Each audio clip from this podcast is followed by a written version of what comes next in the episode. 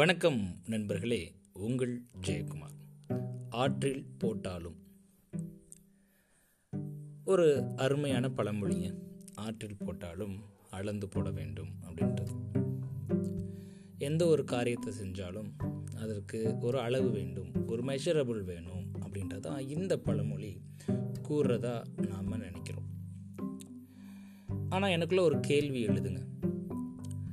நாம் ஈட்டக்கூடிய பொருளை ஆற்றுல போய் போடலாமா? இல்லை ஆற்றுன்னு சொல்லக்கூடிய வீடை குறிக்குதா? கண்டிப்பாக இது வீடை குறிக்கக்கூடிய சொல் இல்லை. கண்டிப்பாக அது வந்து ஓடக்கூடிய நீர் ஓடக்கூடிய அந்த ஆற்றை தான் குறிக்குது. அப்போ நம்ம ஈட்டக்கூடிய பொருளை அளந்து போடலாமா? முதல் கேள்வி. இல்லை நம்ம வீட்டில் பெருகக்கூடிய குப்பைகளை ஆற்றில் போடலாமா? அது முறையாக இப்படி தான் நம்ம என்ன பண்ணுறோம் அப்படின்னா ஆற்றுல போட்டு ஆறை சாக்கடையாக மாற்றிட்டோம் சென்னையில் கூவம் அப்படின்னு சொன்னால் ஒரு காலத்தில் மணக்கும். அது வந்து குடிநீருக்கு மற்ற அனைத்து தேவைகளுக்கும் அது ஒரு அருமையான நதியாக இருந்தது. இப்போது கூவம் சொன்னாலே நிறைய பேர் மூக்கை தான் பிடிக்கிறாங்க. காரணம் அதில் நம்ம கொட்டப்பட்ட குப்பைகள். அப்போது ஈட்டக்கூடிய பொருளையும் போடுறோமா? இல்லை குப்பைகளை போடலாமா? ரெண்டுமே சரிதானா? அப்படின்னு கேட்டால் தப்பு. அப்போது இந்த பழமொழி என்ன குறிக்குது? ஆற்றில் போட்டாலும் அளந்து போட வேண்டும் அப்படின்றத. நான் இதை வேற ஒரு கோணத்தில் பார்க்கலான்னு நினைக்கிறேங்க.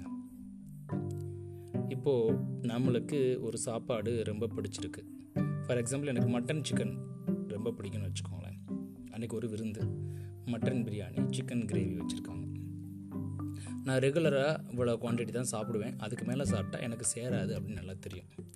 ஆனால் அன்னைக்கின்னு பார்த்து மட்டன் பிரியாணி அவ்வளோ சூப்பராக இருக்குது சிக்கன் கிரேவி அதை விட சூப்பராக இருக்குது நான் எடுத்துக்கொள்ள வேண்டிய அந்த குவான்டிட்டியை விட நான் அதிகமாக இரண்டு மடங்கு இல்லை மூன்று மடங்கு எடுத்துக்கிட்டேன்னா எனக்கு என்ன ஆகும்?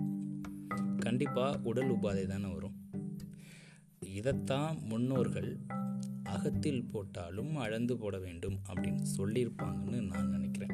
ஸோ அகம் அப்படின்றது நம்மளுடைய உடல். ஸோ உடலுக்குள்ளே போட வேண்டியது என்னன்னு கேட்டிங்கன்னா சாப்பாடு. ஸோ சாப்பாடு எவ்வளோ தான் நல்லா இருந்தாலும் ஆரோக்கியமான உணவாக இருந்தாலுமே அதை அளந்து எடுத்துக்கொள்ள வேண்டும் அப்படின்றது தான் இந்த பழமொழி நம்மளுக்கு உணர்த்துறதா நான் நினைக்கிறேன். உங்களுடைய கமெண்ட்ஸ் என்ன இருந்தாலும் நீங்கள் என்னுடைய பர்சனல் விண்டோவுக்கு அதை நீங்கள் ஷேர் பண்ணலாம். ஸோ தேங்க்ஸ் ஃபார் வாட்சிங் திஸ் ஆடியோ நன்றி நண்பர்களே மீண்டும் நாளை இன்னொரு பதிவில் உங்களை சந்திக்கிறேன். ஆற்றில் போட்டாலும்.